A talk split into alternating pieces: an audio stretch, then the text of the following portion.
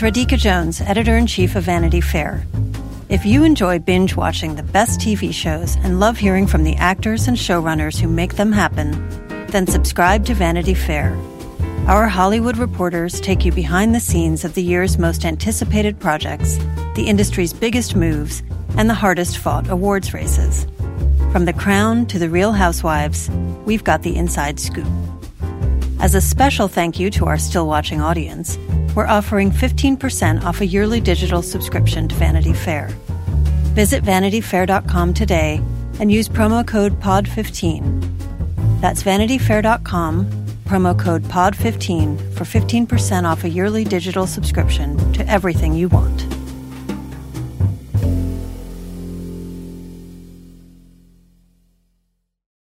This episode is brought to you by Progressive Insurance. Whether you love true crime or comedy, celebrity interviews or news, you call the shots on what's in your podcast queue. And guess what? Now you can call them on your auto insurance too with the Name Your Price tool from Progressive. It works just the way it sounds. You tell Progressive how much you want to pay for car insurance, and they'll show you coverage options that fit your budget. Get your quote today at progressive.com to join the over 28 million drivers who trust Progressive. Progressive Casualty Insurance Company and Affiliates. Price and coverage match limited by state law. AI is making waves in every field it touches. President Biden is now on TikTok, and the election draws closer each day.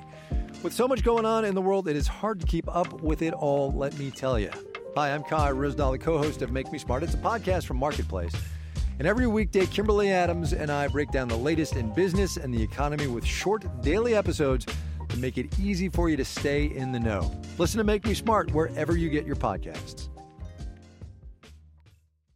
You know what I love about this? You could never tell they were rich. It's all so classy and understated. I'll make it up to you later. Make it up to me now. Let's find a room. They must have a few. You're so bad.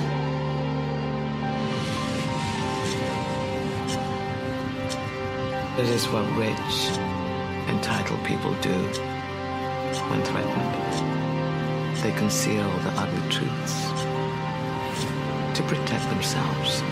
The community is in shock tonight over the gruesome discovery of a fourth grade mother found bludgeoned to death.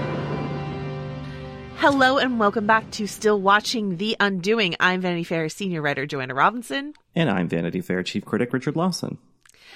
If you are just joining us on this podcast, what we like to do every week, Richard and I, is pick a show that we're watching closely, obsessively, and break down the latest episode.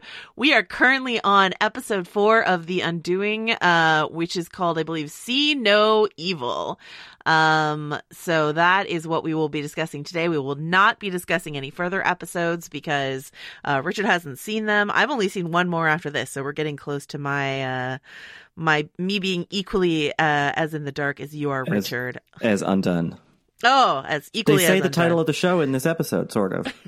I will be wandering the streets of New York in various velvet coats, just looking um, undone. You can always email us, stillwatchingpod at gmail.com. I sort of implored folks to email us last week, and we were richly rewarded for that. So, um, I want to say that I'm gonna I'm gonna see if I can get away with this playing this through my microphone, and if I can't, um, I'm just gonna send Dave this clip so that he can insert it for us. But um, uh, our, our listener Catherine made actually like a video um about something that happened in last week's episode that she thought was really funny. So this is about episode three. I'm gonna play this for you. Um, I don't know if it's gonna come through as a uh, as an audio element. Here we go. I never underestimate the state's ability to fuck things up. I can win almost any case, Grace. What I cannot do is wave a wand and make everything better. That, of course, is the voice of the great Noma Dumezweni, who plays uh, Haley, the lawyer. She also, as we discussed last week, played Hermione uh, in the Harry Potter uh, play The Cursed Child, which is in London and also on Broadway.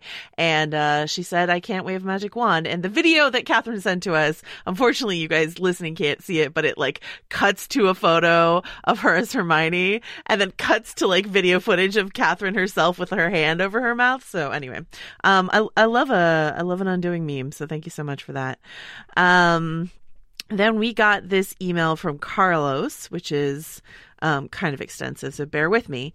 Um, the undoing, uh, I'm quite enjoying the undoing and your coverage of it, so I figured I'd drop you a line with a few thoughts both on the show and your discussions. Here are a few points that really caught my attention in the show, but I don't think you guys mentioned. Unreliable narrators. In the third podcast episode, you mentioned how Grace might be an unreliable narrator. I think that'll totally turn out to be the case. The question is whether she's just unaware of it, some psychological denial, or just, um, uh, or just really good at lying, as in maybe because Kidman's so good at acting for us, Grace is selling it just as well to Detective Mendoza, if that makes any sense. For now, I'm leaning on the former, but we'll have to see. However, I did think it was very suspicious that in episode two, when first talking to the detectives, Grace was super vague regarding her connection with Elena. It would have been normal for her to mention that Elena seemed upset when she left, but she makes it sound like they barely met each other. So why is she hiding that? If I remember correctly, that exchange happens before it becomes obvious that Jonathan's a suspect makes me wonder. Uh, then Carlos, uh, the next heading for Carlos is dodgy family. I also think that anyone in the family might have played a role in this. Agreed that Henry could be hiding something when he was so reassuring to Grace in episode two, when she was worrying about not being able to reach Jonathan. That could just be him being a nice son or trying to buy his dad some time.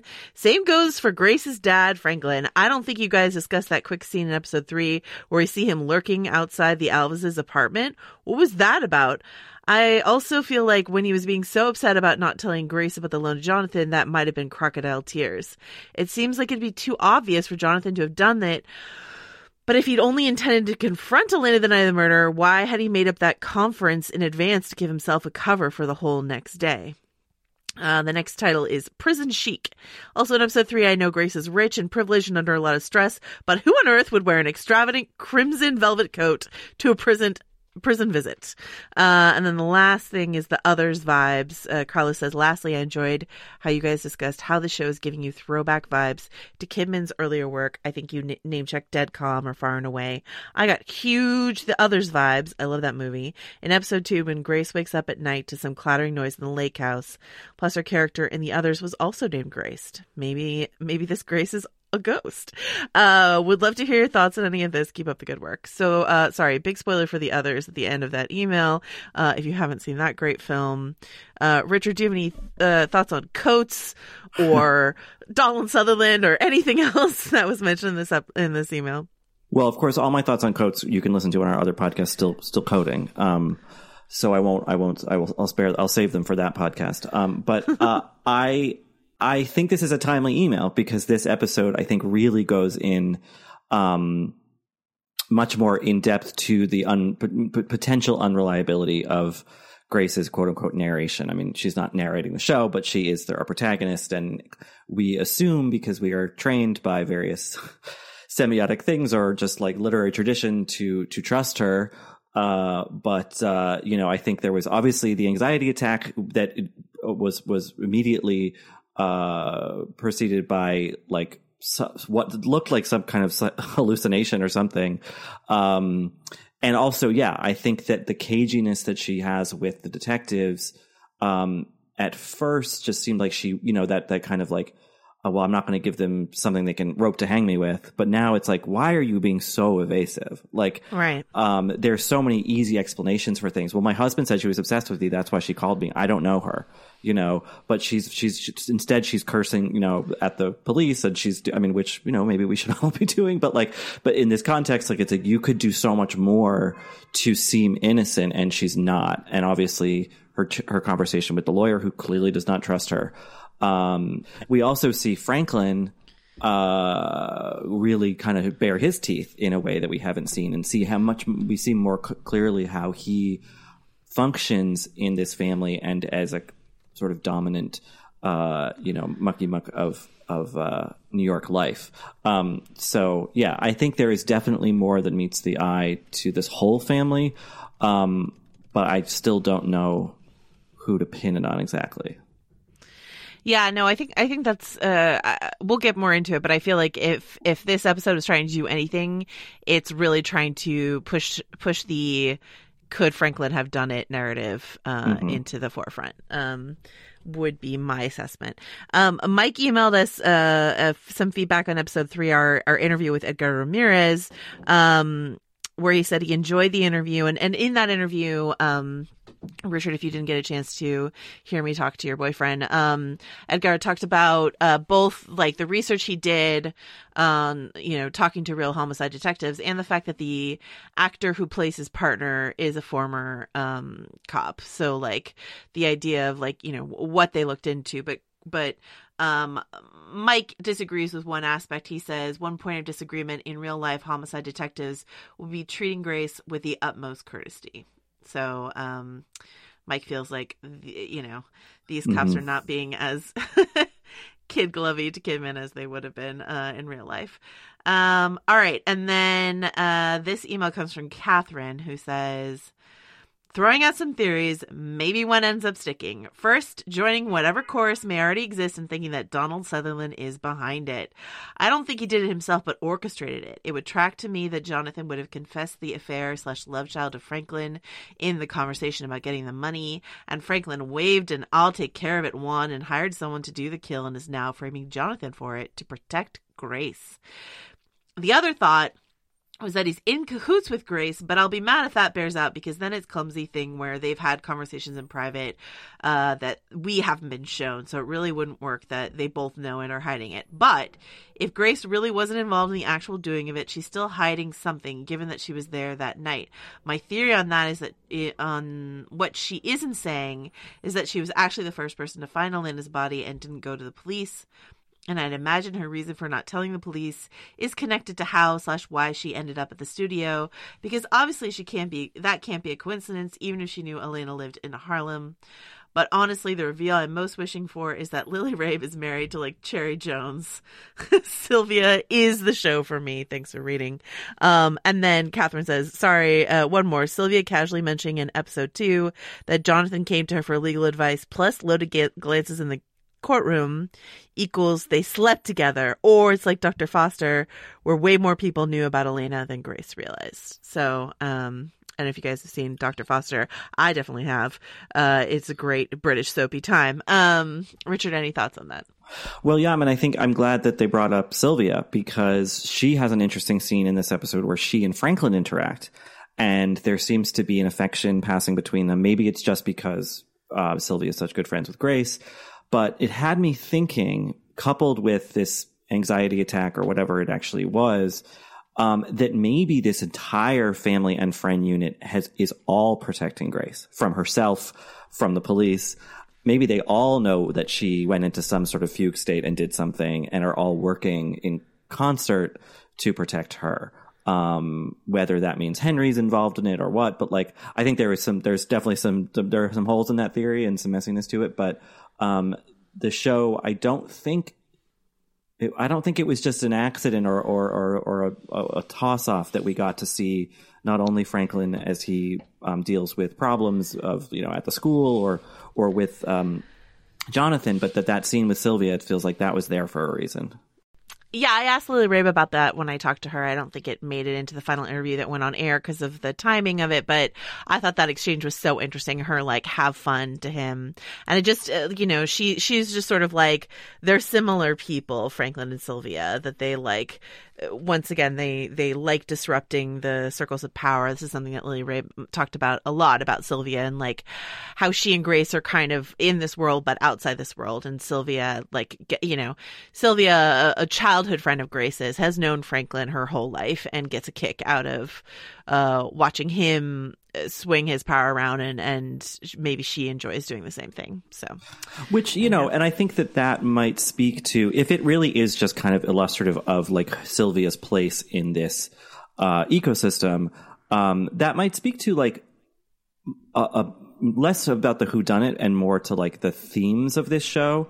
Um, you know, I think which are so clearly uh, stated by Haley, the lawyer, um, when you know she's saying that because that's what rich people do. They they you know they withhold because they think they can get away with it, and you know uh, Sylvia saying have fun or whatever. Like this whole thing of well, we think we're good people, Yeah. but we enjoy the power that we wield.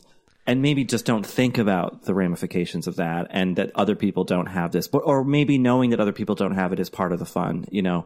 And and it's just saying how moral can you really be if you are so comfortable in such a casual way, offhanded way of pulling the strings and levers of power, and and um, uh, clearly, uh, at least Haley is uh, keen to that sort of immorality, um, but does again does not mind working within it and working for it. That is a perfect uh, segue. We actually have two interviews for the podcast this week. Uh, we've got Noma Dumezweni, which we will go to uh, right now. And then later in the episode, we've got Ismael Cruz Córdova, whose character Fernando had a sort of big scene uh, this episode. So since we have two, we'll drop one now and get to the other later. So let's hear from Noma on her character, Haley.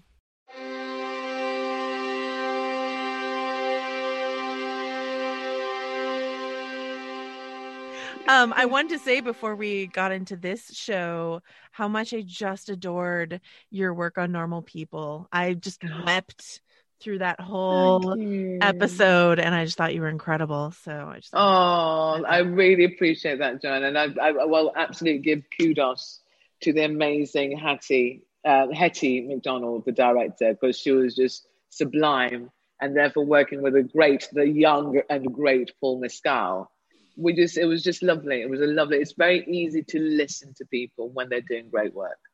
Yeah. Uh yeah, so there's a lot of listening that you do in this show as well, uh in a different uh profession. I I, I want to start by asking you something that I that I've I'm I've kind of decided to ask everyone, which is what is your interpretation of the title of this series? The Undoing. The Undoing. What's undone? My well I think it's my interpretation of that title is we do what we do, but that can become a habit. And then for it to be undone, undoes you. And therefore, you have to look at the world in a different way. Mm-hmm. The undoing of people's shapes, forms, environments, structures, emotionally and physically, um, culturally, and that's really what we're all going through at the moment as well the undoing. And Absolutely. there's a the phrase i like is that actually i think we're all unfolding. I mean that's a different uh, answer to your question but in terms of the undoing we have to re yeah. look at where we all are. Yeah. Yeah and that's what grace and jonathan have to do. So um i'm curious when you when you first encountered your character on the page did you have an interpretation of her that was different from um, any discussions you after you had discussions with Susanna about the material about the work? Yeah, I, absolutely. I think when I first encountered Haley, you remember everything starts with oneself. Everything, every story starts with oneself, and then how you shift it and change it becomes something. And I like to work in collaboration with people. And I always say that um, uh, Susanna kind of course corrected me to kind of go, no, this is the Haley I would like to see. Because I think the Haley I kind of came in with them like this, and I've just done theatre, so she's obviously going to be big, blah, blah, blah, blah. But actually, what I loved was what Susanna was pushing, and I can say this now from a from a distance because I did find it intense at the time, but from a distance, I love the holding and stillness and quietness of Haley. And she's a watcher and she's a listener. Um, but there was an interesting thing that Susanna made me do just speak quietly, speak quietly. I was like, I can't speak quietly. I'm just coming, kind of feeling. Right. Actually, there is a power. There is a power in kind of just letting people come towards you, and not have to push yourself because you're very comfortable right. in your space. And that's what I loved about Haley. Her confidence. I really did like that. Yeah. So that's uh, that was learning that alongside Susanna, going, yeah, let's push that more that way. So just to get her stiller. Um, it's interesting to me, you know, the function that your character serves um, at at one point, at least in the series, is to throw into doubt our um, our theories, our personal theories on on who might have done it. Right? Uh, that's yeah. that's the whole job is to gum up the works. Um, the absolutely she said that yeah. Yeah yeah. Um and uh, you know that to a certain extent is sort of like what the show is trying to do at any given moment is sort of like throw us in one direction or the other. So did, did you think of your i don't know if it's if you're you know since you're thinking of your character as a human do you think of your character also as a sort of larger representation of this genre this like twisty mystery genre I think what you're going to do for me in that sense, do I think of my character in this genre. I think of her as a human being, and then I listen and read what David E. Kelley has written, or if there's slight rewrites, why have they changed to that to that? And then you're working with Nicole and Hugh and kind of listen to the thoughts that may be that may be behind a moment and that could change. And then when they do a thing, another thing flips because emotionally they've given something else. So ultimately, I would say I, I think the answer is I held on to Haley as a human being who is watching and listening. She knows her job inside out really well. And she says she puts the burden of proof on the law. And that's why she creates muck very early on. So therefore, you've got to work it out. The law has to work it out. And that is part of the thriller narrative. That is part of the, I'm that good at my job that I can go, mm, what do you think? And right. I like, I like that. So they kind of I, I, understand your question they kind of collide but i have to think of haley as a human being of course yeah. as a performer yeah that makes sense to me um what does it uh feel like as a performer to approach uh, a legal drama written by David Kelley, who is sort of our foremost legal drama guy, you know? well, first and foremost, you can trust it. Mm-hmm. First and foremost, you can trust it. And you also understand that this is a drama. This is a storytelling narrative. It's not the real thing. Um, and even speaking to people who were the real thing and the real thing in the course, you go, well, this is TV, this is TV. Because ultimately, we're storytellers and we want to engage in uh, a point of view. And the, the narrative is not about the courtroom. Ultimately, for me, it's about these people. It's about Grace, it's about Jonathan, it's about the world that they're in and the undoing of that world.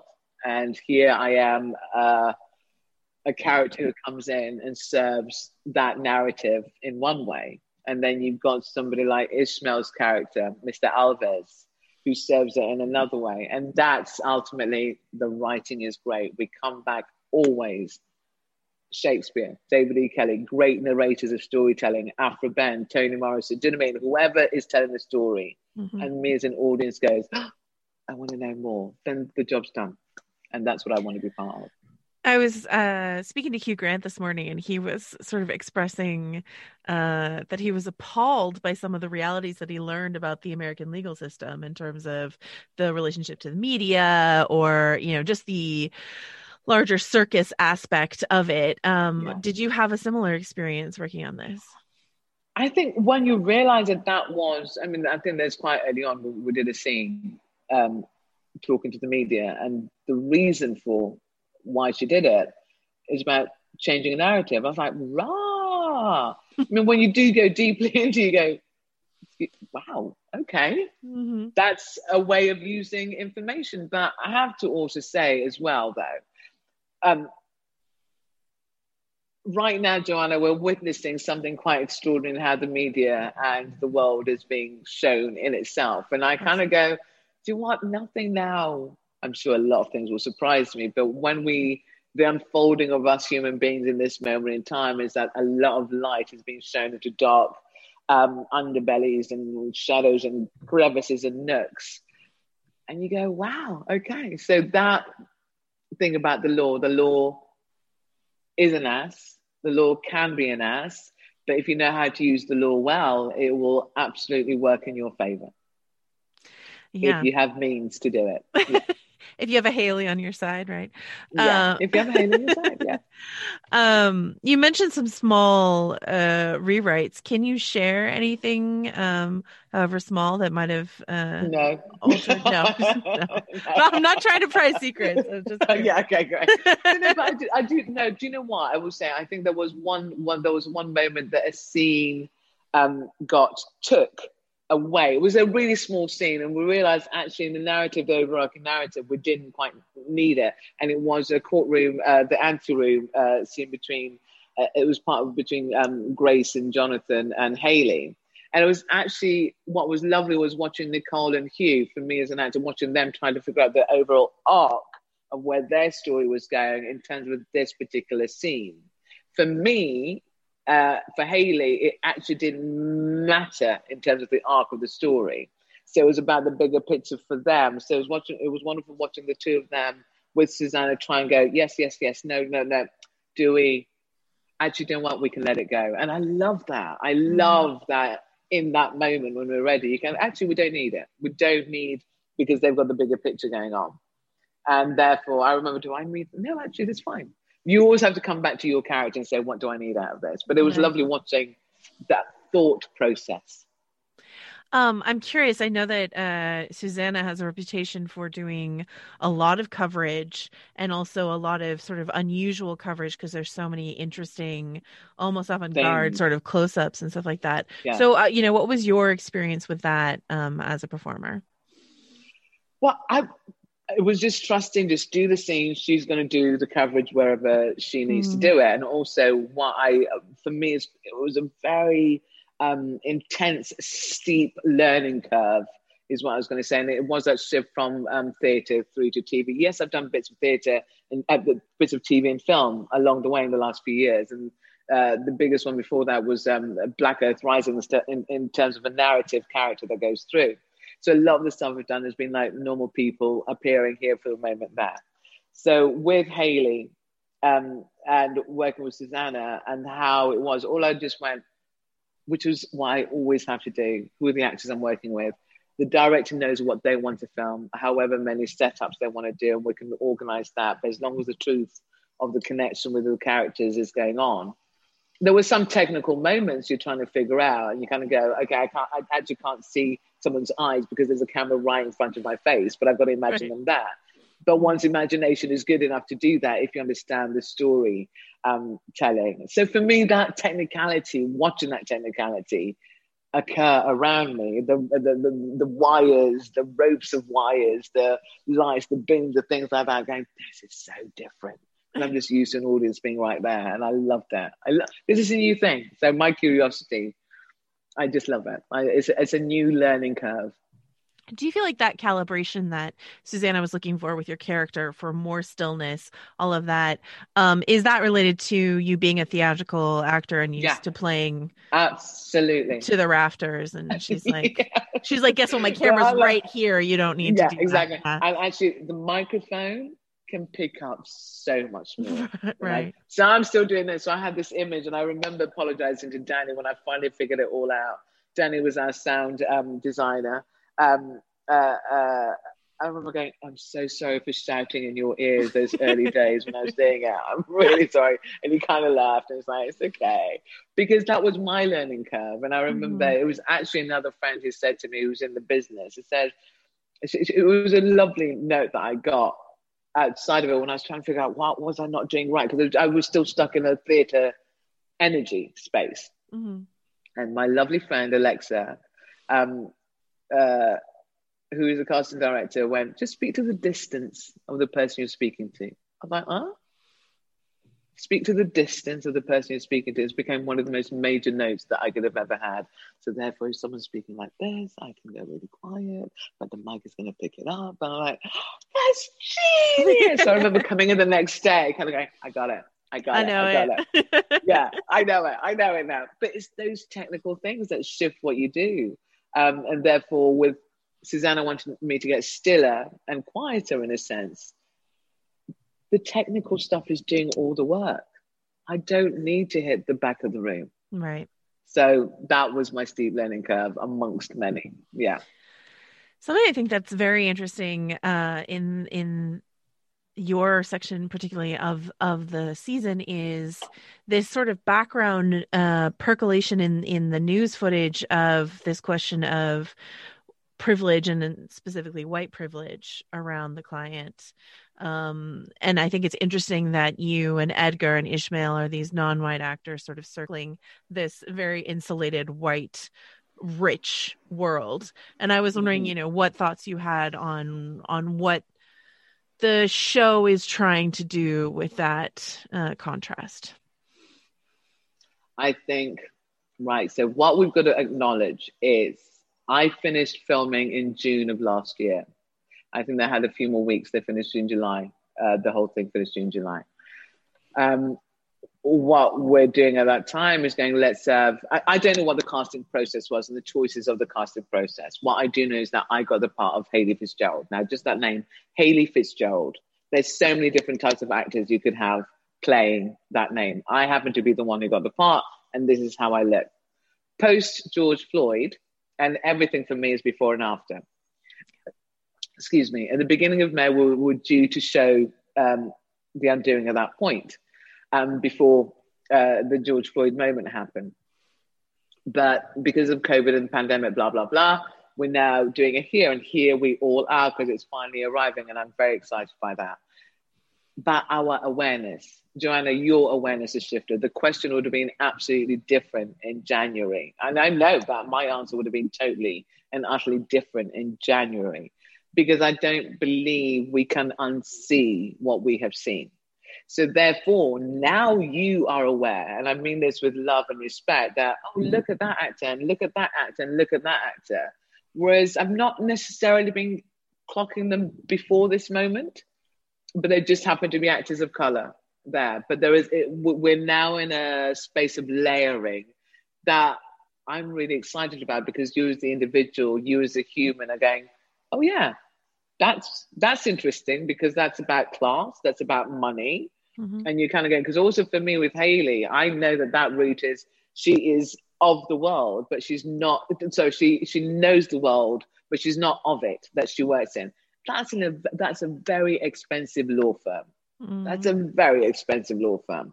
And even going, how did she get there? And I go back to that character, her confidence, her sense of self, her sense of play, her sense of control. The scene that she has with um, uh, Jonathan to try and figure out what and where and how he is and where she can put him in her scheme because she is brilliant at what she does. She has a confidence that I don't have, and I, I find that fascinating.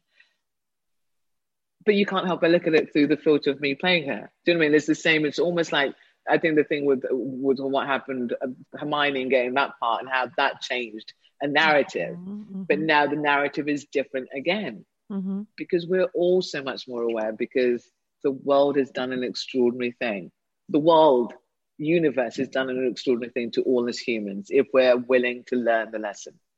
I get very romantic about that, Joanna. no, I, I really appreciate that answer a lot.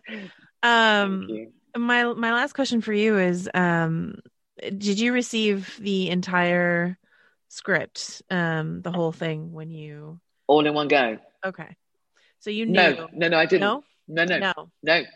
no. I had a sense, so it was coming I think like the first few, and then let's put it by the time I was filming, I knew what their overreaching arc okay. was going to be. But even I was like, where is it coming? What's next? Oh yeah, these ones are coming through. These ones are coming through. They had the arc there, but then stuff did change as we were doing it, and you go, I love that. I love that because it's not linear, so it keeps us. Uh, oh, okay, brilliant. Because you kind of get, and then my question is, what happens in the cutting room in the edit room? What does Susanna see? and how does that change her storytelling as well mm-hmm. because it's never done until it's done and i'm fascinated by this medium yeah yeah, it's just interesting to me because um, I I heard that the extras in the courtroom were asked sort of every day who they thought had done it, and they had a different answer every day. So I was wondering if your theories had changed or anything. So, Do you know that was interesting? No, that, from my point of view, no, but it was wonderful and glorious watching that, and that was Richard, our first AD, who would kind of kind of get the audience, the the court warmed up, and it was fascinating how it changed it was fascinating. And when you have someone like Donald Sutherland in the room as well, mm-hmm. who's being joyous and clowny and then very serious when we're doing the actual scenes, that I think I think the courtroom appreciated the involvement. Absolutely, which you should be able to. We're all making the show together. Everyone in that room, we're all making that show together. That was joyous. Yeah. I have to admit, I'm always suspicious of Donald Sutherland whenever he shows up anywhere. So I've got my eye on him for sure. Well, thank you so much for the that. chat. I really appreciate it. Thank I really so appreciate that, Joanna. Thank yeah. you so much. Take yeah. it, my lovely. You Brilliant. Too. Bye. Okay. I'm Alex Schwartz. I'm Naomi Fry. I'm Vinson Cunningham, and this is Critics at Large, a New Yorker podcast for the culturally curious. Each week, we're going to talk about a big idea that's showing up across the cultural landscape, and we'll trace it through all the mediums we love books, movies, television, music, art. And I always want to talk about celebrity gossip, too. Of course. What are you guys excited to cover in the next few months? There's a new uh, translation of the Iliad that's coming out, Emily Wilson. Oh. Really excited to see whether I can read the Iliad again, whether I'm that literate. I'm, I mean, the jury is out. I can't wait to hear Adam Driver go again in an Italian accent in Michael Mann's Ferrari. he can't stop. I mean, and, and bless him. I can't wait. Molto bene. Molto bene. We hope you'll join us for new episodes each Thursday. Follow Critics at Large today, wherever you get podcasts. You really don't want to miss this. Don't. Don't miss this. Don't miss it. See you soon. Apple Card is the perfect cash back rewards credit card. You can earn up to 3% daily cash on every purchase every day. That's 3% on your favorite products at Apple, 2% on all other Apple Card with Apple Pay purchases, and 1% on anything you buy with your titanium Apple Card or virtual card number. Visit apple.co slash card calculator to see how much you can earn. Apple Card issued by Goldman Sachs Bank USA, Salt Lake City branch. Subject to credit approval. Terms apply.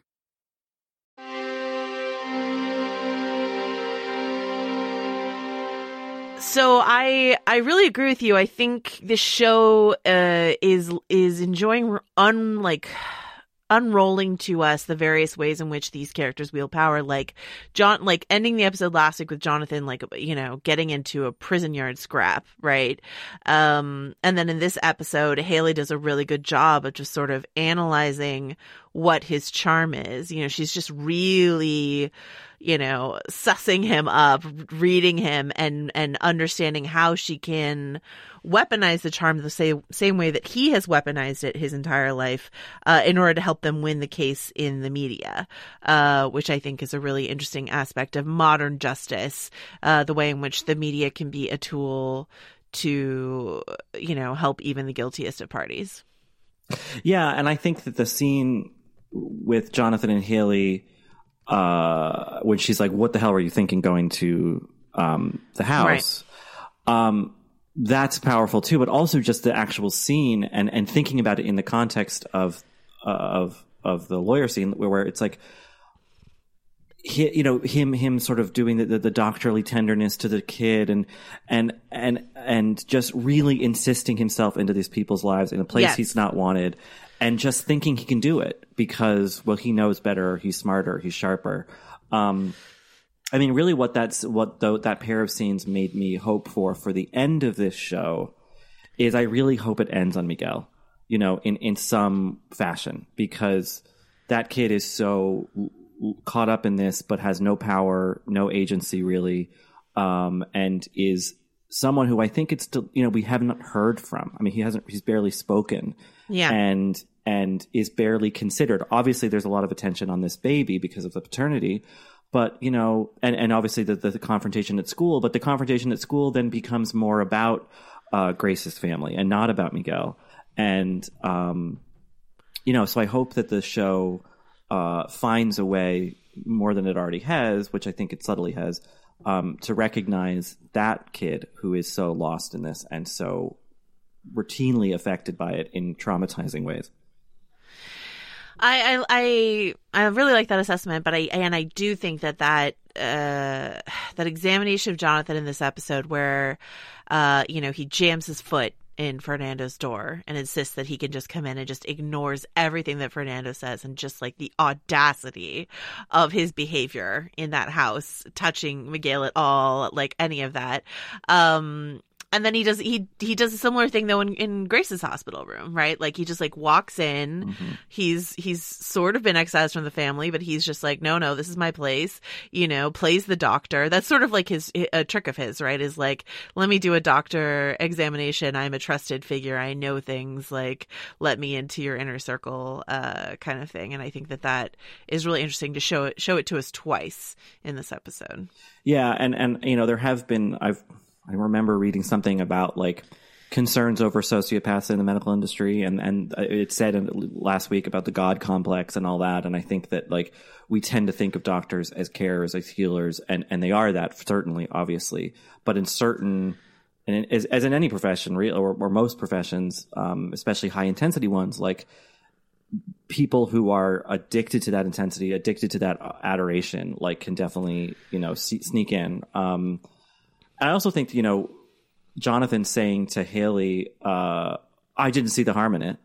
And it's like, you didn't Right. see the harm in going, Right. to, you know, I was thinking about that, you know, the, the interview that Prince Andrew gave about the whole Jeffrey Epstein situation, which was such a disaster. Right. you're just like, what the hell are you thinking? Like, that, you, how, how can you think this is possibly going well for you?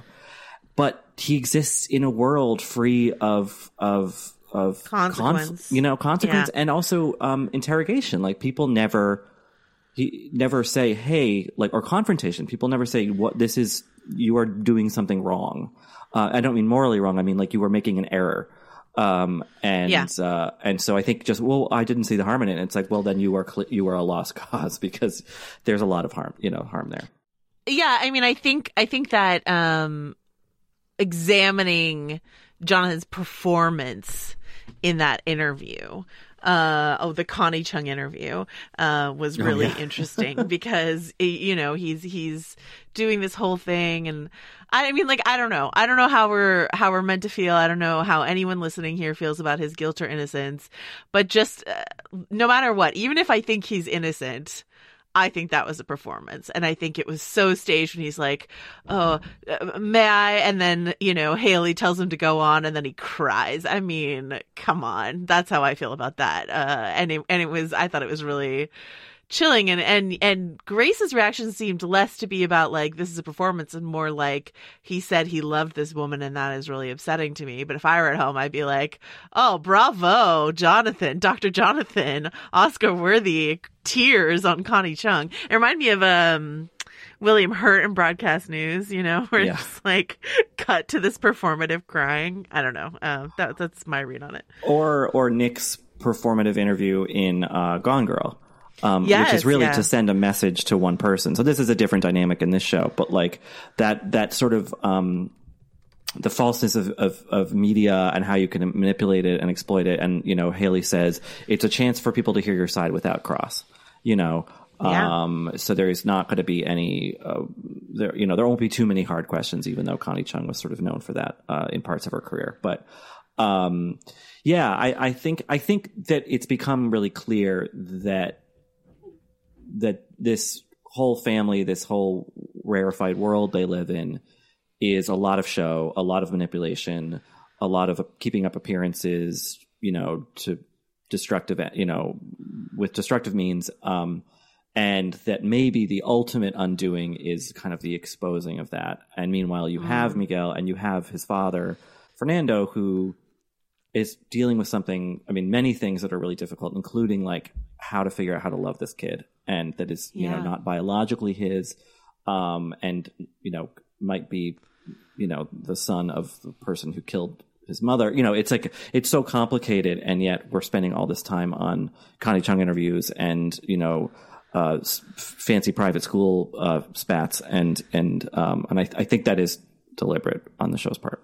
Absolutely, absolutely. And I think what's interesting, um, Susanna Bier said this really interesting thing about how she thought that Hugh Grant had this like sadness uh or or dark i don't want to misquote her uh because i think uh, she and i like it took a little time for me to really understand what she was saying uh thematically but like um that she feels like hugh grant as an actor as a performer has sort of like weaponized this core maybe it's like a hangdog sort of thing and that it has worked through like through his sort of foppish mumbling rom-com intro to our lives through some of like you know his his more recent performances which have maybe been uh you know and then he went through like the cad phase after he was in bridget jones and then like now it's sort of like hugh grant could do whatever. Because i remember in the 90s there was a sense that hugh grant could only do like my hair is falling over my forehead. I'm stammering. I'm so charming sort of thing. And then he did bridget jones that kind of like blew that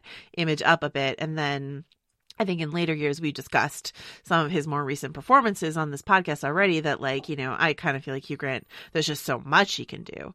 Um, and so she was talking about this sort of like weaponized sadness though that runs through all of it. And I thought that that was, I had never really considered that uh for him and uh because we talked about weaponized charm for him this idea of weaponized sadness and that you know and that's something that he is doing in this like as jonathan i feel like if you watch hugh grant's like forehead eyebrow acting. Like, oh, Jonathan is just forever like got this like wounded puppy dog eyebrow thing going on. He's just always like, why, why would you attack me? I'm innocent. I'm the victim. I'm like, uh, it's me, you know, like all, Mhm. or like even, even when I'm admitting to having cheated on my wife, it's just sort of this like, um, I know I'm awful. I'm a dirtbag. I know, but I'm not a murderer. Like all this sort of stuff. Like, I just think it's, it's fascin- a fascinating performance. and watching people who know that tactic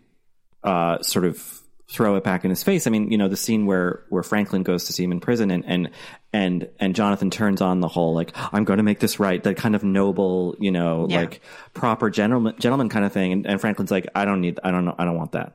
You know, because he knows it. He's he's attuned to this, and then he, you know, later is like, I I I saw myself in him, Yeah. and that's why we had this conflict. Um, yeah, I mean, it's it it.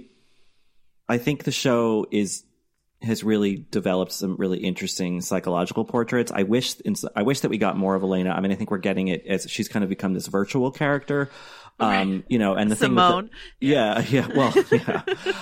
I meant like in the in the like the playwriting sense of I you know. know, um, but um, yeah, she's sim sim sim one or whatever. Um, but um, but you know the thing with the portrait of Grace, like that's Yeah. if if if that story is such that like it you know that she was obsessed with her and painted this portrait of her after what would have you know I guess have been close observation from a distance, um, that's creepy and like that character is allowed to be creepy, uh, you know because she is.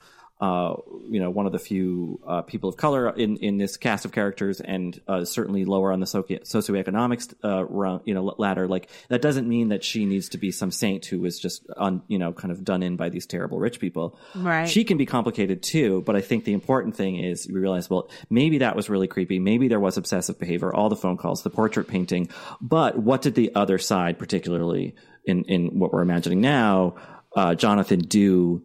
To exploit that or to stoke it or um, to otherwise, you know, uh, do as much harm, if not more.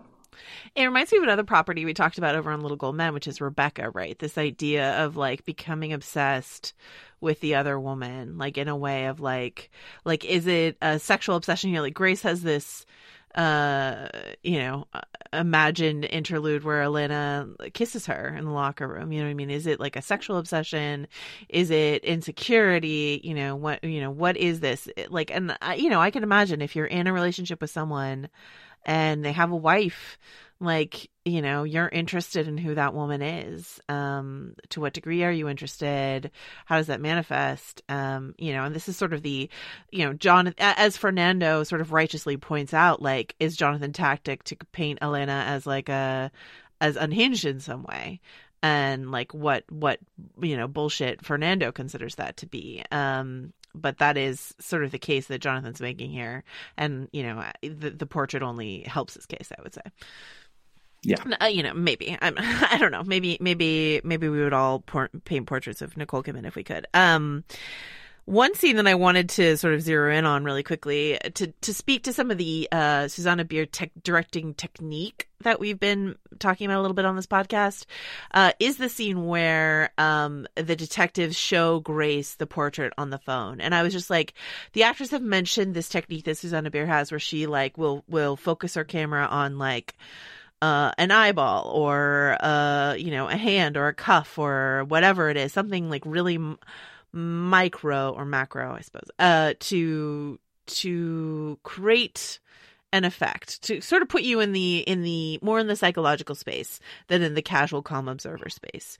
And so the reveal of the portrait like detective mendoza's hand comes out with the phone in it in like slow mo, you know, and you're just you just see the hand and the phone, and then you see Grace's eyes, um, just her eyes, and then you know you see like and it's just so like it's so artistic and almost impressionistic, which is so interesting for like uh the the plot that we're seeing here. And I mean, like, uh, you know, I would say that Big Little Lies, is specifically in season one, Jean Marc Vallée like uh, did a lot of this sort of impressionistic um, camera work as well to put you in sort of a headspace, dream space. But um, I'm just wondering if any of that stuff is uh, is like sticking out to you, Richard, or if it's just sort of like part of the scenery for you.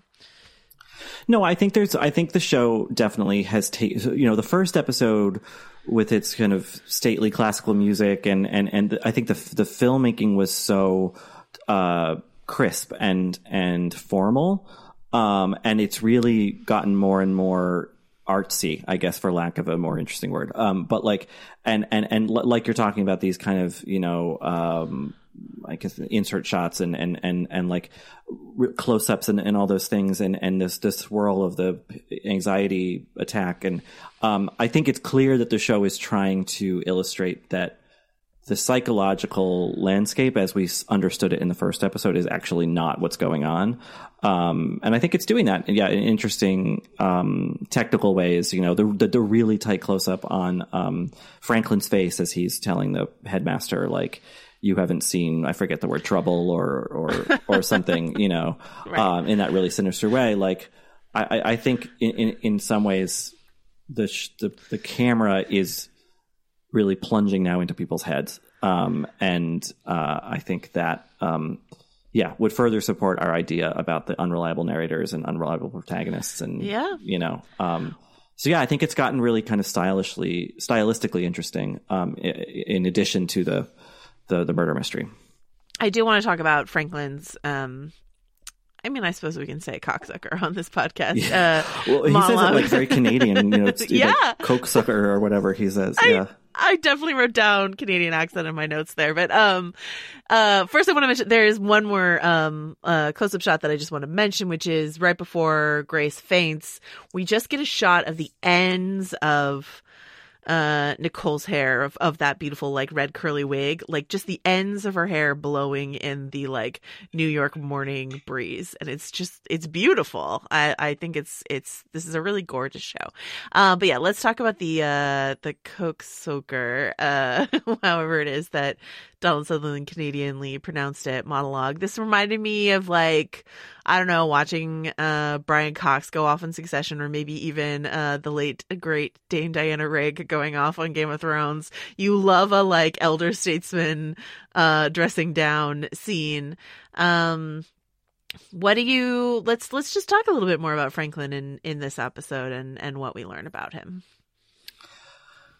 Well, we learned what we I think painfully have to keep relearning over and over again, which is that like so many times people who are that wealthy didn't get there by being nice or moral or uh, anything but sinister, frankly. And uh, you know, to go from doting father and grandfather who's just more, you know, like, oh, come stay with me and my maid will make you food. And there, there, there seems to, and I gave him money and he cries in that scene last week, you know.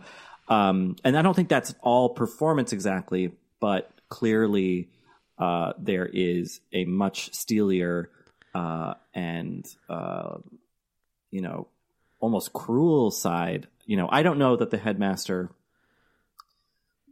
was handling it right. I don't think we're supposed to think that like that Franklin's just coming in there and and and just dressing down someone who doesn't deserve it exactly. But like, I, I do think that when push comes to shove, someone like Franklin doesn't give a shit about a kid like Miguel at all.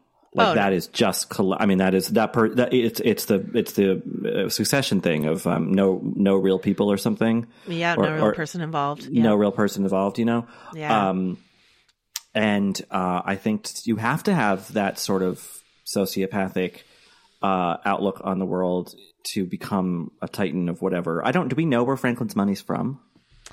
Um, I don't know what sounds Canadian. Maple syrup. He's a maple syrup baron. Sure. Uh, yeah. Well, you have to kill all the other maple syrup people in in Ontario or whatever to you know, like I mean, uh, metaphorically or not, you know. Yeah. Um, yeah. So. Uh, yeah, I'm, I think I think that's a really captivating scene. Again, you know, we said this about Noah Jupe, but like you don't you don't put Donald Sutherland in the show just to kind of hover around the edges and do nothing. Right. Um, and this was really the episode where you realize that he is a sinister person. That means Grace is from a sinister family uh, she had these kind of illusions about her parents' marriage that were shattered this week. Um, but like maybe she knew more than she let on there and just didn't re- refuse to admit it to herself or whatever. But uh, clearly, the rot is not only on Jonathan's side of things. Yeah, it's it's interesting. Um, w- one thing I want to say is that I feel like it's kind of plain that they had like um maybe a day to shoot in that art gallery, and so they're like, let's get as much out of it as we can. So it's just sort of like the idea that Franklin goes to the museum every day uh, is one of my favorite aspects of this show. Forever in an art gallery. um, but is that sorry? Uh, please uh, don't let my non-New York uh, ignorance show through. Is that a is that a, a gallery you recognize? Uh, a room it looked like the Frick to me, which is a, a, Mhm. a- used to be a private mansion by one of the you know Gilded Age barons that became a museum. I, I but I, I I don't go up to that part of Manhattan often, so I don't I don't really know. it does seem frickish. I would agree with that. Um and uh yeah and and so just like all all these scenes with him i find so interesting he like you know it, the most apparent way they're trying to like make us think that he could be the killer is he threatens to kill Jonathan and I kind of believe him in the in the uh, jail interaction. So there's that. But yeah, just this idea this this conversation he has with Grace over another chess game where he talks about how he didn't love her mother and how that was uh, a, a delusion, you know, like a facade and that Grace's whole idea of what a happy marriage or that love looks like was based on a lie. This is obviously undoing something is undone for her here. Um, but it, it but it also speaks to Franklin's ability to to mask um and to perform, which, you know, is something we shouldn't ignore probably. Yeah, you know, and I think that rich men often get described as great men because we have so little uh, cultural uh, Right. ability or willingness to understand people beyond economic success. You know, and uh, he's not a great man. he knows it, but he's also not afraid to not be. You know, he's like he's not afraid to show to people like the headmaster that he isn't. You know. The other thing um, I want to mention is Henry in this episode. We see him just, uh, and throughout the series, we've just seen him a lot on the like fringes of conversations, watching them. We see him watching again in this episode. Um, so I just think that that's worth noting that, like, you know, little pitchers have big ears. Like Henry is forever looking and watching and snooping and absorbing. Um, and that's just something once again, I'm waiting. I'm waiting for the the other Noah shoe, shoe to drop because why else is he here, kind of thing. So um, His violin playing seemed to get better too. and did you? I like that violin scene a lot because you know it's the grandfather kind of assessing the next the, the heir. You know, Mhm. um, and then the kid says, "Well, a lot of the other kids want to play the drums or the bass or guitar, but I like the violin. It's different." And you're like, "Fuck you, you smarmy little like like that's a sort of precocious thing to say. Like it's annoying." violin is not that different. Also, by the way, like every kid, I mean, it's the recorder, then violin or piano. I mean, it's not, Yeah. you know, if you're going that route as a kid, um, that's not, obviously not 100% true. But, but like, but it felt so smarmy. It felt like Yeah. he was doing it to suck up to his grandfather. And then you're like, wait, is this kid like also putting on an act, you know? Um, He or is he just yeah. learned how to do that from his dad through and his grandfather through osmosis and doesn't know he's doing it? But like that very like, mm, well, thank you, grandfather. I'm very, you know, I'm so Mm. perfect Mhm. thing is was kind of chilling. And he's, I mean, I, I, I'm trying to assess his interaction with Miguel, which did read to me as completely incidental, like accidental. Yes. That he I don't think he's Miguel. evil. Yeah, I just and think he- that and he's he- been and influenced by. yeah, and he genuinely seemed to apologize. And then, like, uh, his interaction with the headmaster seemed also genuine to me, where he was just sort of like, uh, uh, "What did I do? I apologize. I bumped into it. and I apologized." You know, sort of thing. Uh, so yeah, just some just some questions floating around there. Um, is there anything else we want to talk about in this episode? You got your wish. Jonathan is out of jail, so we don't have to deal with that plot line anymore necessarily. Yeah, yeah, that's a Um, relief. Um, yeah. No, I, I don't know. I, I, I like that the show, you know, we have two episodes left. Um, I really have no sense of where it's headed. I really have no sense of how big the like quote the social or economic critique is going to be. It's already plenty there, but like I'm, curious how the show will sort of frame itself um, at the end. And I don't know. I remain suspicious of everyone, uh, but I I don't know. I'm still pinning it on Jupe. I got my eye on you, Jupe. Um, let's go to our interview with uh, Ismael Cruz Córdova, who, um, as I said, Fernando and Jonathan have this great, I think, just a really like electric, tense uh, scene in this episode. So let's hear what he has to say about that.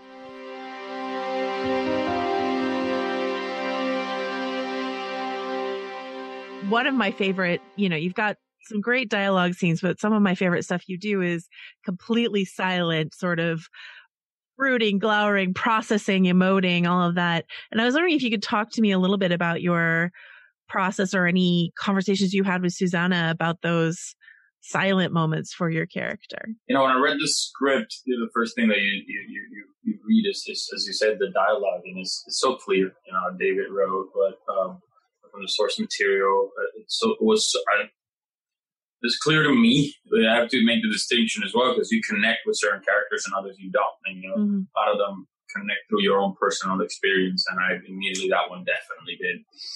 Um, and then going into the the process with Susanna, you know, she she she's a master, and I think she I could uh, safely say she has an obsession for truth mm-hmm. and honesty, uh, and, I, and I'm looking for um, uh, the nuance and the complexity of, of human emotion.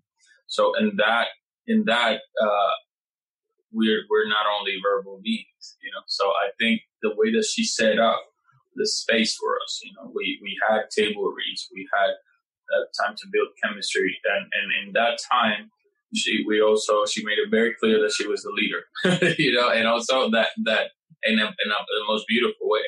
Mm-hmm. So in order that that trust was there.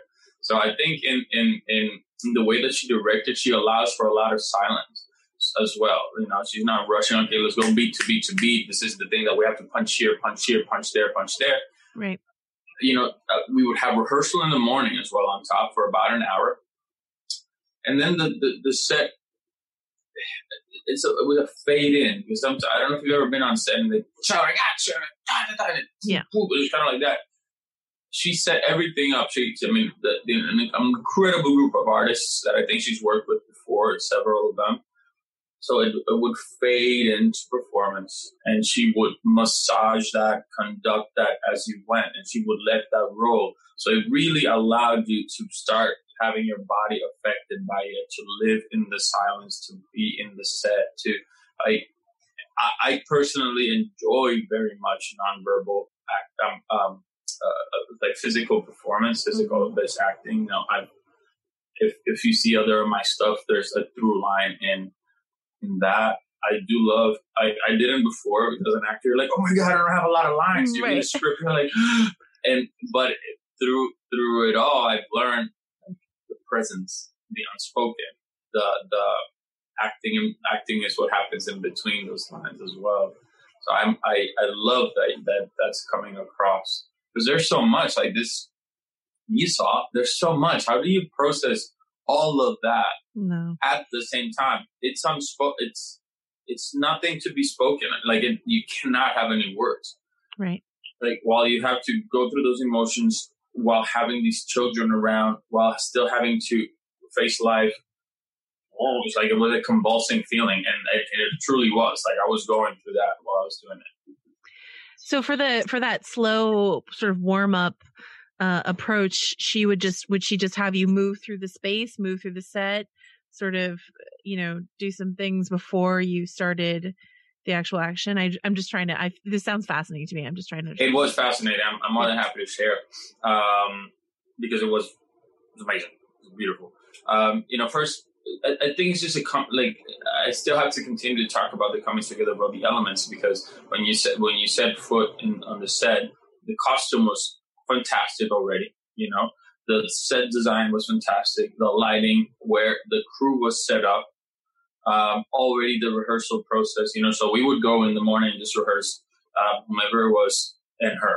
That's it. Nobody else. So you're having an experience of the clean set that mm-hmm. doesn't have the million cameras so that embeds in you. It's a very important thing. I like that. I like personally to go to set and be impacted by the set without all the machinery. Yeah. Because even when you put it later on, you still have the experience and the memory of yeah of it. So she she would do that in the mornings. Like everything stops. as her and her actors. Um, and she keeps, it's a thing, she keeps massaging it until she finds the truth. She's very against gratuitous sentimentality, you know, yeah. um, which we could definitely, I definitely went into at some point uh, very early on. She came right in and she's like, that's not what we're doing. like, blah, you know. um, but, but, but yeah, I, um, but beyond that, she lets you be, you know? She creates a very precise structure, but lets you live within that structure. So I, I, I remember sitting on my kitchen, like for, you know, nobody tells you have to be here, you have to be there. Everybody was so respectful of the performance. The actors were incredibly respectful of the performance. I mean, I, um, Nicole, working with Nicole was just a dream come true in so many ways. But just as an actor, uh, the, the, the generosity um, and, and, and as part of this world that you're responding to. So yeah, I mean, I wish it could be there. I hope you get a little glimpse of, of, of it while I'm describing it.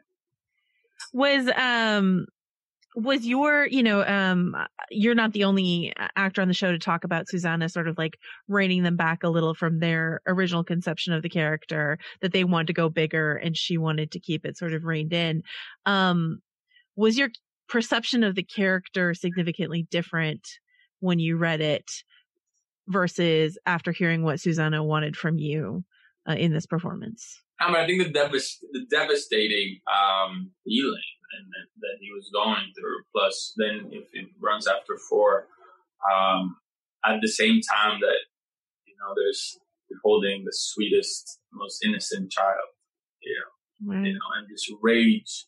Well, that that I didn't know I was gonna have a real live baby in that scene. Oh, really?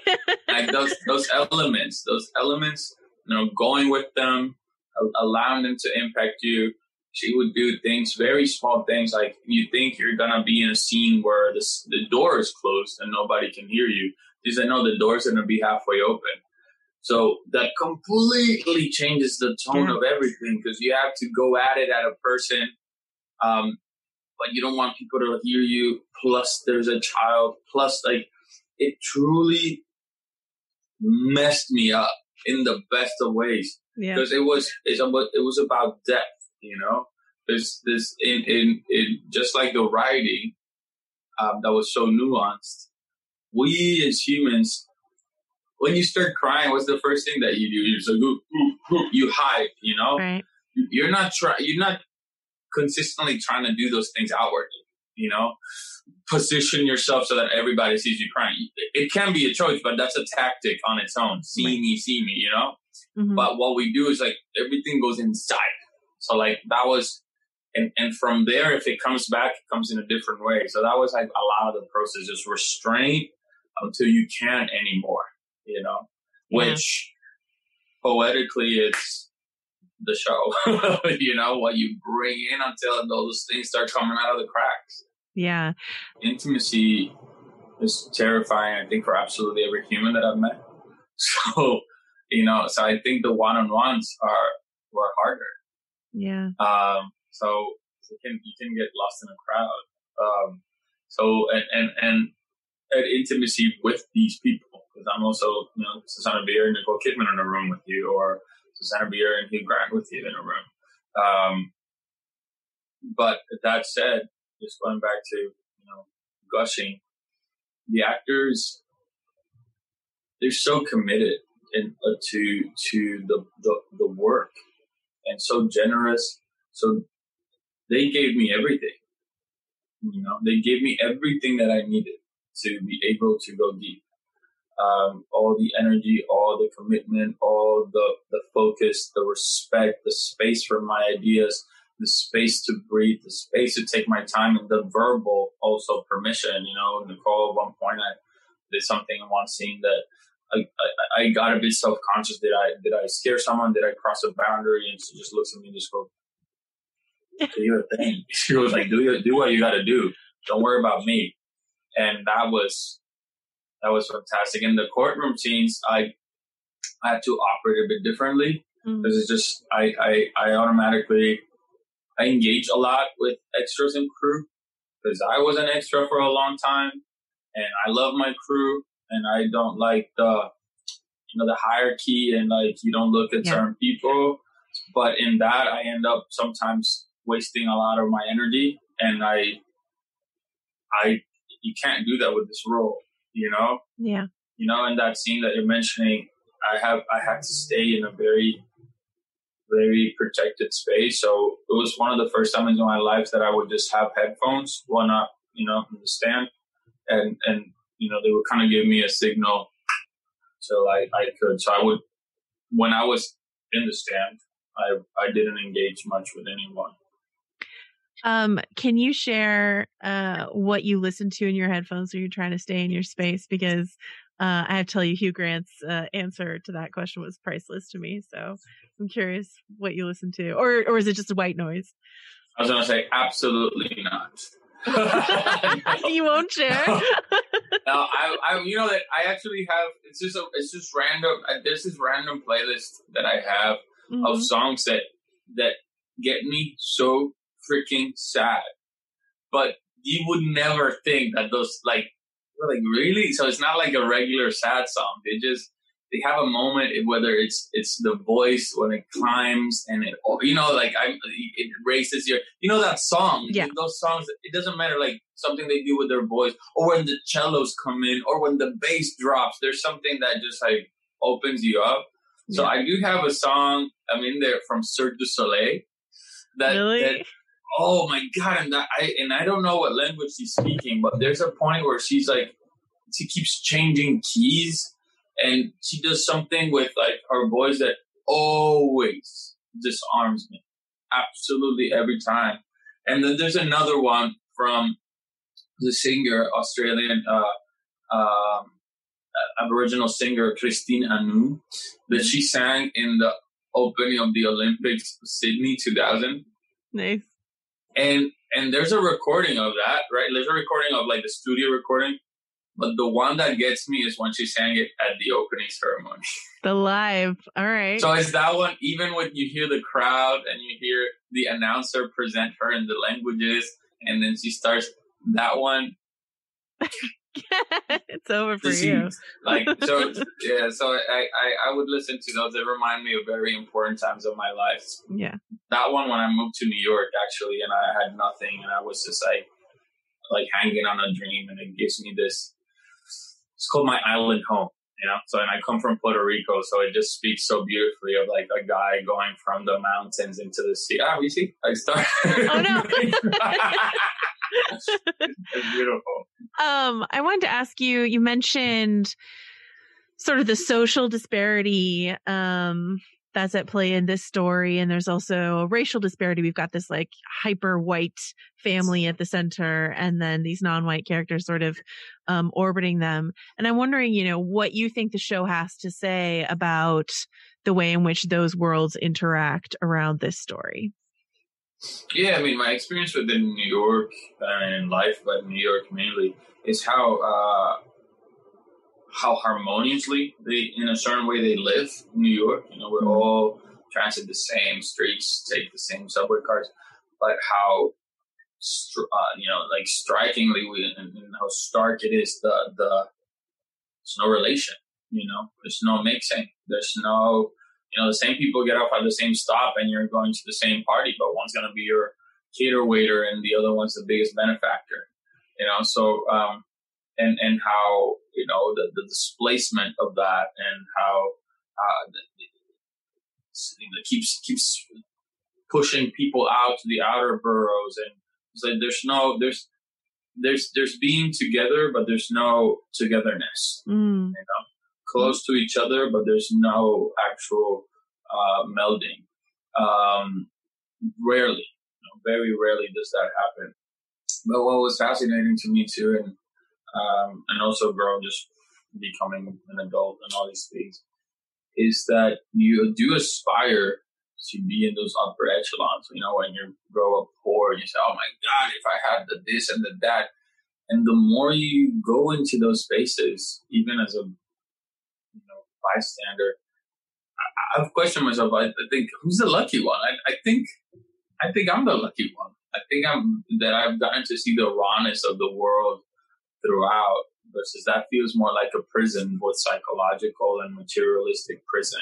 Mm. That, you know, they kind of build these these pyramids up on the, their heads that eventually somehow always fall. Well, on, on that note, I wanted to ask you. Uh, this is a question I've been asking some folks. Uh, what do you make of the title of this series, The Undoing? Like, what is undone? You talk about like pyramids toppling and stuff like that. Is it is it that? What what is your view on that? If you ever had any breakup, yeah, that that that thing that that that thing that breaks in you afterwards when you start recontextualizing everything. What was what? Yeah. Was that real? Was that not real? What moments were real? Was it love? Were we actually in love? Was I getting love back? You know, like the recontextualizing of your entire being, like how you, how we're actually able to live on narratives, live on um, assumptions, live on attachments, and then all of a sudden that that whole thing comes out and uh, from under you, and uh, that's I, I think that to me is the undoing. it's like like of, of not it's not only something that happens outside because if for example in the show or or I mentioned as an example a breakup oh that, that broke over there is what how that topples and reconfigures your entire identity sense of self you know? So I think that's what every character is going on in the show. Yeah. Is going through in the show you know? I think that's right. So, what difference do you think it makes for this show to be coming out now in the world we're living in now versus, you know, supposed to come out in the spring? Uh, it feels like we're in an entirely different universe now, uh, from where we were when this is supposed to originally drop. So, you know, have you, have you put any thought into how differently the story might land now with folks? Definitely. I think, I think there's, I have a hope and also like an assumption, just coming from myself. I hope that um, everyone who has a beating heart and um, it's mildly functioning mind um, was affected by this pandemic, you know, by what happened and how we have been introduced to time to be introspective and to be with ourselves and to connect with our humanity. So I think that people, at least the people that I'm surrounding myself, and you see, I mean, these, for example, the Black Lives Matter movement, you know, gained so much momentum. It's been all, all around, right. but so many elements of it, I feel it's like that a lot of people, a lot of white people were finally at home as well and got in touch with a certain type of humanity that when they saw, for example, you know, George Floyd, they said a whole different context when you're closer to your humanity, you know, I, I think that really affected people because they, they no longer saw just that, that, that, that far away person. It's like, no, no, no, that human, that, that pain, this that I'm feeling for the first time in my life because I'm sitting with myself all day mm-hmm. where they were finally able to receive it. So, um, and I, I don't think that was a coincidence, you know. I personally have gone through an entire transformation and I feel like I've, I've accessed my voice and many things that I had buried down in the pursuit of success or whatever. Um, so I do feel that this show, you know, comes at the right time to be able, because it's all about humans and the complexity of it, and so much humanity to it. But also, it's a commentary on the mediatic system and the and the and the legal system. You know, so like coming from how, all these events that we've had, it also give, makes you question that process. And I think it comes perfectly after the whole thing that we've been going through to look at the cracks within those those two systems, you know, yeah. if anything. What do you think? I think you're right. I think you're absolutely right about everything right. you said. Uh, especially, yeah, the, the humanity and the attention that we were able to give. We're usually so distracted, right? And if you're stuck yeah. in your home, you can't distract yourself from the realities of what you're seeing thank you so much for your time. I really, I really appreciate it. I love talking to you and I love your work. Thank you. So thank you. All right. Well, that does it for us this week. I guess I do want to mention one last thing, which is that, you know, we're constantly, a lot of the media thing, things that we are seeing is like through Henry watching on his tablet or whatever, right?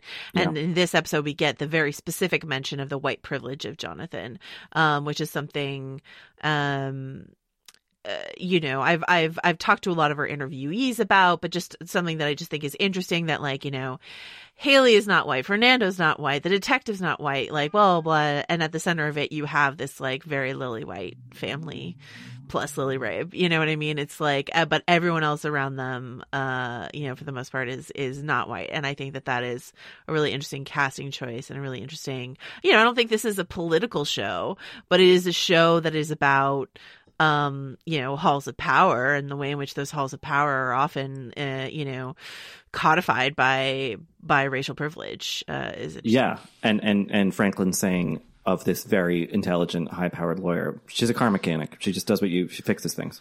You know, Right. it's such a utilitarian, transactional view of a person. You know, um, and that was yeah, pretty telling. All right. So until uh, we we do our our Joop check in uh, next week, Richard, where can folks find you? Well, I'm going to be practicing my drums because I guess I'm a basic asshole. Sorry, Henry. Sheesh.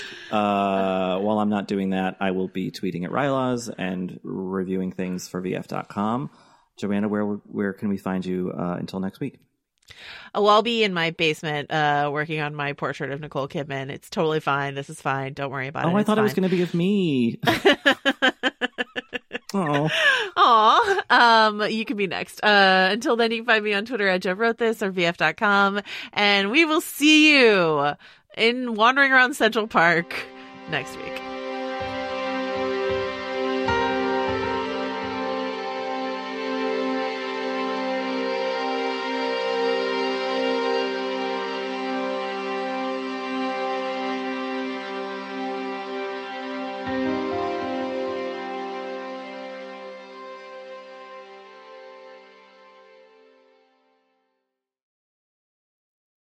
Hi, I'm Jeremy Larson, the reviews director of Pitchfork, and this podcast is supported by Pitchfork Music Festival. Pitchfork Music Festival will take place July 19th through the 21st at Union Park in Chicago, Illinois. This year's lineup features Jamie XX, Alanis Morissette, Black Pumas, Carly Rae Jepsen, Brittany Howard, Jai Paul, Muna, Jessie Ware, 100 gecs, and many more. The festival also features diverse vendors as well as specialty record, poster, and craft fairs, and works to support local businesses while promoting the Chicago arts and food communities as a whole. For more information on tickets and lineup, visit pitchforkmusicfestival.com.